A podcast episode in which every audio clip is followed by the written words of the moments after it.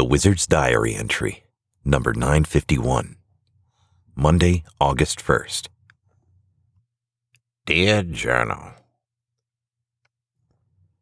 In my research, I have journaled the bane of many would-be beardsmen, Patchy Beard. The Patchy Beard has stopped even the most determined would-be beardsmen in their tracks discouraging them from continuing their beard journey at some point or time. But I find this to be a specter of self doubt that can be conquered through great will. People with patchy beards may be tempted to cut their beards in frustration due to the feelings of inferiority.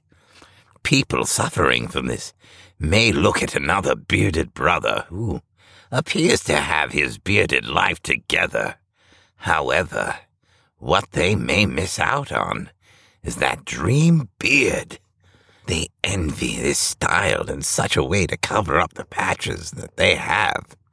They forget the wizard's creed.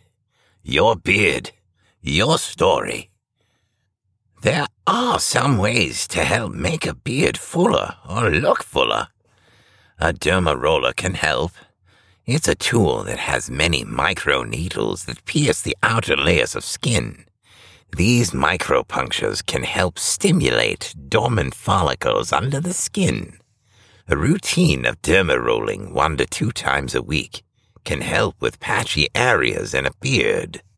Using your beard butter with a comb can also make your beard look fuller. The conditioning effect of the butter along with the combing, can give your beard a thicker appearance. The wizard's butter also has magical holding properties due to the increased beeswax in the formula. This can give you a greater ability to style your beard and cover up patchy spots.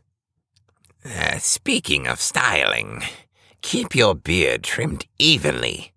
That can help your beard look more even trimming down patchy cheeks to an even length and shaping the neckline to a sharp angle will help hide some and most of the common patchy areas. The Balbo or goatee beard style is a great style to help men who struggle with cheek hair growth. That being said, one of the best ways that a would-be beardsman can get rid of patchiness is patience. Letting your beard grow out is one of the surest ways to take care of beard patchiness. Early on in the beard growing journey, patchy spots can seem monstrous, but as your beard grows, hair can cover up the thinner spots.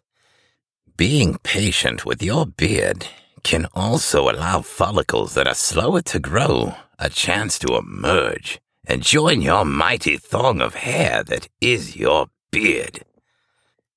I exhort my fellow bearded brethren to not give up on their bearded dreams. Patchiness can seem like a giant, but it is a giant that adventurers can slay. So, do not lose hope and stay the course.